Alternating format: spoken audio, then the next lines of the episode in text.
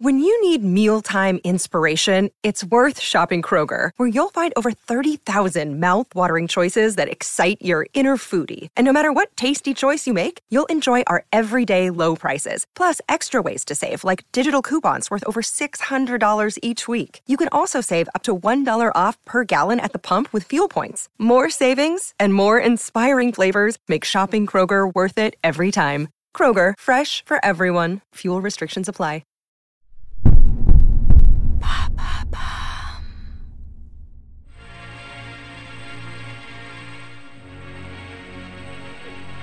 Elle est considérée comme l'une des plus grandes exploratrices du XXe siècle.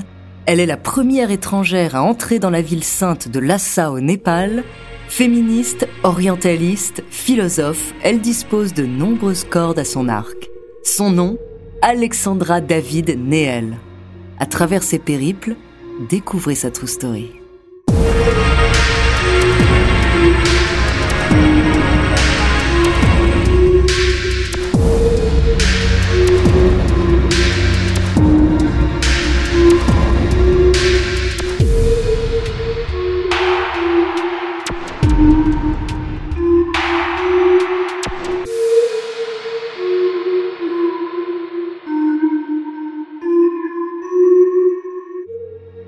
Bonjour, ici Andrea, bienvenue dans True Story. Aujourd'hui, je vais vous raconter l'histoire d'une exploratrice qui n'a rien à envier à Indiana Jones.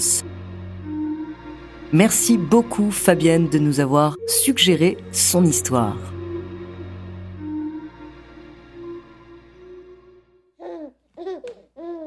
Louise Eugénie Alexandrine Marie David, de nationalité belge, est née le 24 octobre 1868 à Saint-Mandé, près de Paris. Elle est fille unique, sa mère, espérant un garçon, ne s'en remettra jamais. Son père, lui, est instituteur, c'est un intellectuel franc-maçon, républicain et idéaliste.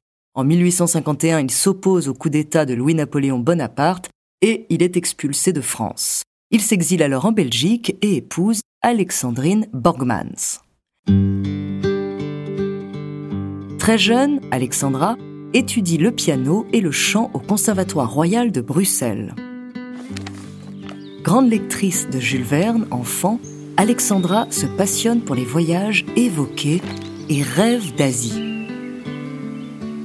Elle n'a qu'une idée en tête, voyager.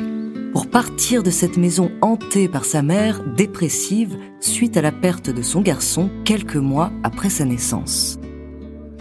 D'ailleurs, à 5 ans, elle se perd pendant plusieurs heures dans les bois de Vincennes.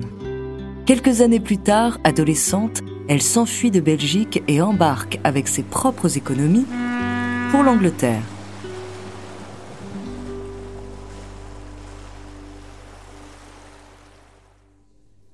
À 21 ans, Alexandra découvre le bouddhisme au musée Guimet à Paris, où elle est éblouie par l'art asiatique.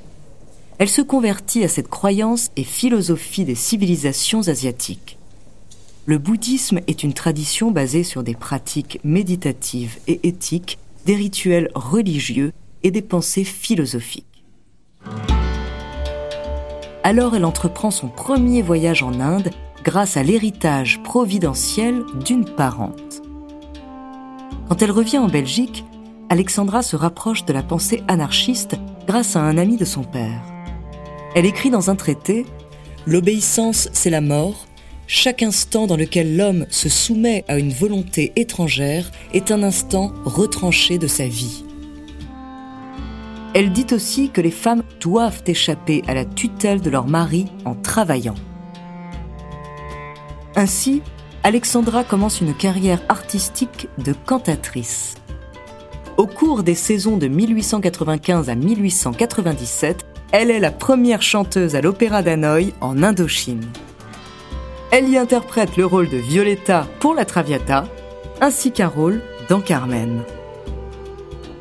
De 1897 à 1900, Alexandra partage sa vie à Paris avec le pianiste Jean Auston. Ensemble, ils écrivent Lydia, un drame lyrique. En 1900, un contrat la fait voyager à Tunis. Là, elle rencontre par le plus grand des hasards Philippe Néel, ingénieur en chef des chemins de fer tunisiens.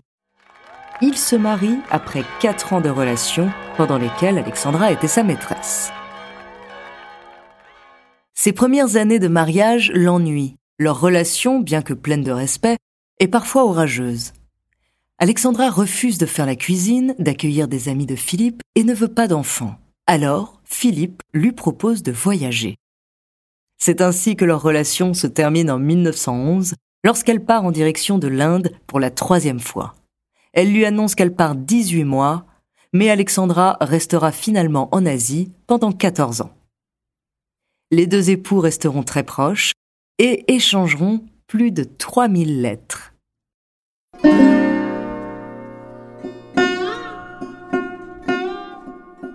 Alexandra veut profiter de ce voyage pour capter la spiritualité multiple du Népal. Pendant leur voyage en 1912, elle emprunte le sentier népalais de Chandragiri qui fascine Alexandra. Ce sentier mène vers la plus haute chaîne de montagnes du monde, une terre mystique interdite aux Occidentaux. C'est un sentier escarpé qui existe depuis les temps anciens. Il est dangereux, mais toujours autant emprunté. Sur le chemin, elle rencontre des Népalais, d'ethnies et de milieux très variés. Les femmes de haut rang voyagent comme elle dans une litière portée par des hommes, tandis que les pauvres marchent pieds nus. En route, Alexandra aime observer la beauté des paysages népalais, les montagnes et les vallées de Katmandou. Quand elle atteint le sommet du col de Chandragiri, les montagnes de la chaîne de l'Annapurna s'offrent à elle comme une révélation de leur puissance divine. Là, elle admire les sommets. Elle veut aussi en profiter pour comprendre la relation spirituelle qu'il existe entre les Népalais et ces montagnes.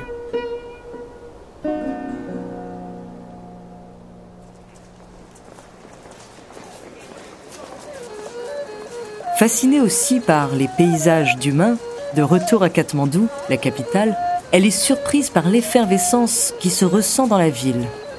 Lors de ses voyages, l'exploratrice croise une véritable mosaïque de croyances et de cultures.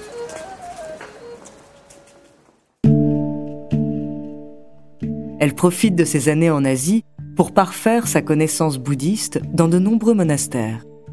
Alexandra est une grande adepte de la tradition bouddhiste appelée le Tumo. C'est une pratique spirituelle qui a pour but de repousser les limites de résistance au froid. La nuit tombée, l'exploratrice s'assoit jambes croisées sur les rives d'un cours d'eau non gelé.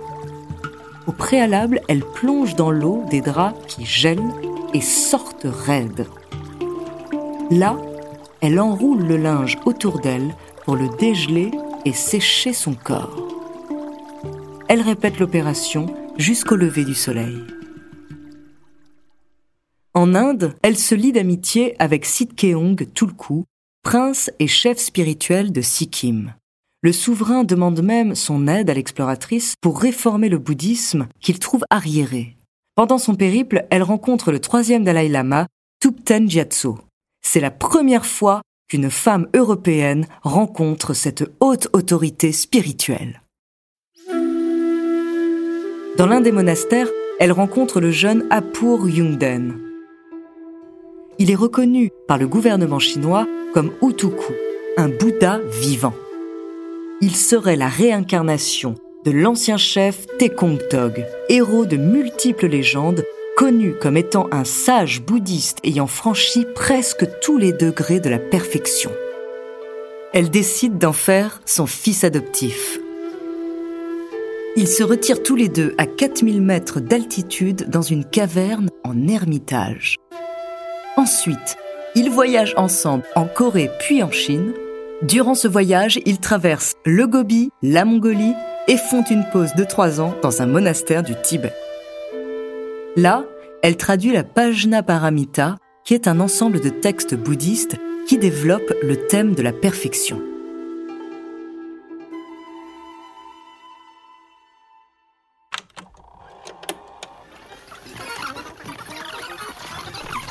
Octobre 1923. Alexandra se déguise en pèlerine tibétaine. Elle mêle des crins de yak à ses cheveux et se colore la peau avec du cacao. Yongden, lui, se vêtit comme un moine. Ils partent direction la ville sainte de Lhasa, capitale du Tibet interdite aux étrangers. En cinq mois, ils marchent sur plus de 2000 kilomètres. Sur la route, ils mendient leur nourriture en l'échange de prophéties révélées par Yongden.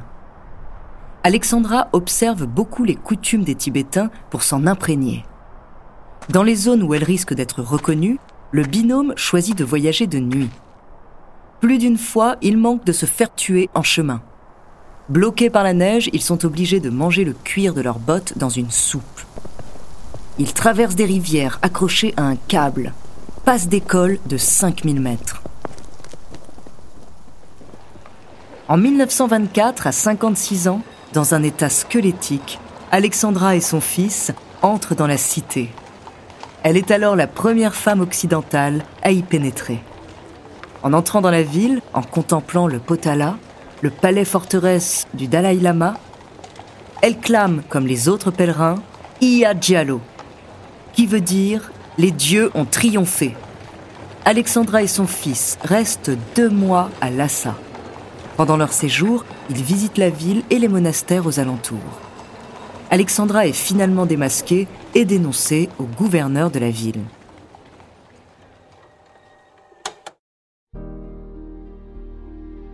À son retour en Europe, elle est accueillie comme une vraie héroïne. Avec cet exploit, Alexandra David Néel devient le symbole de l'émancipation des femmes. L'exploratrice a toujours été un symbole du féminisme. C'est d'ailleurs l'une des rares de l'époque non issue de la bourgeoisie. Elle lutte pour l'émancipation économique des femmes et écrit des articles pour le journal féministe La Fronde.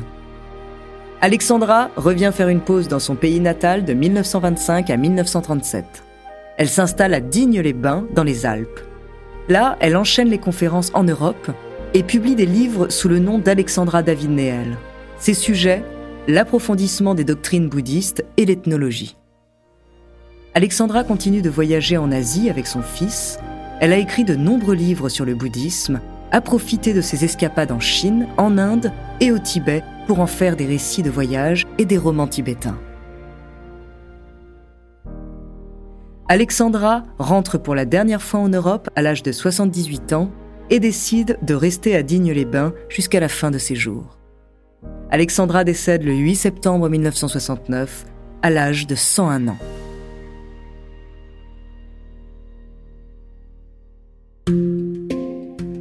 L'exploratrice continue d'inspirer les voyageuses d'aujourd'hui, comme Priscilla Telmon, qui parcourt 5000 km sur les traces d'Alexandra David Néel. Sa maison à Digne-les-Bains, baptisée en hommage à l'exploratrice Samten Zong, ce qui signifie résidence de la réflexion, est visitable. Un bâtiment voisin abrite un musée qui lui est entièrement consacré. Vous pouvez redécouvrir l'histoire d'Alexandra David Néel dans la BD Une vie avec Alexandra David Néel de Fred Campois et Mathieu Blanchot. Ils y racontent son périple à Lhasa et certains faits moins connus du public. Merci d'avoir écouté cet épisode de True Story. N'hésitez pas à le partager vous pouvez retrouver tous nos épisodes sur Podinstall, Apple, Spotify, Castbox, Deezer, Sibel et Magellan. La semaine prochaine, je vous parlerai du dessinateur et scénariste d'un des plus célèbres mangas au monde. En attendant, n'hésitez pas à nous faire part d'histoires que vous aimeriez entendre. Nous nous ferons un plaisir de les découvrir.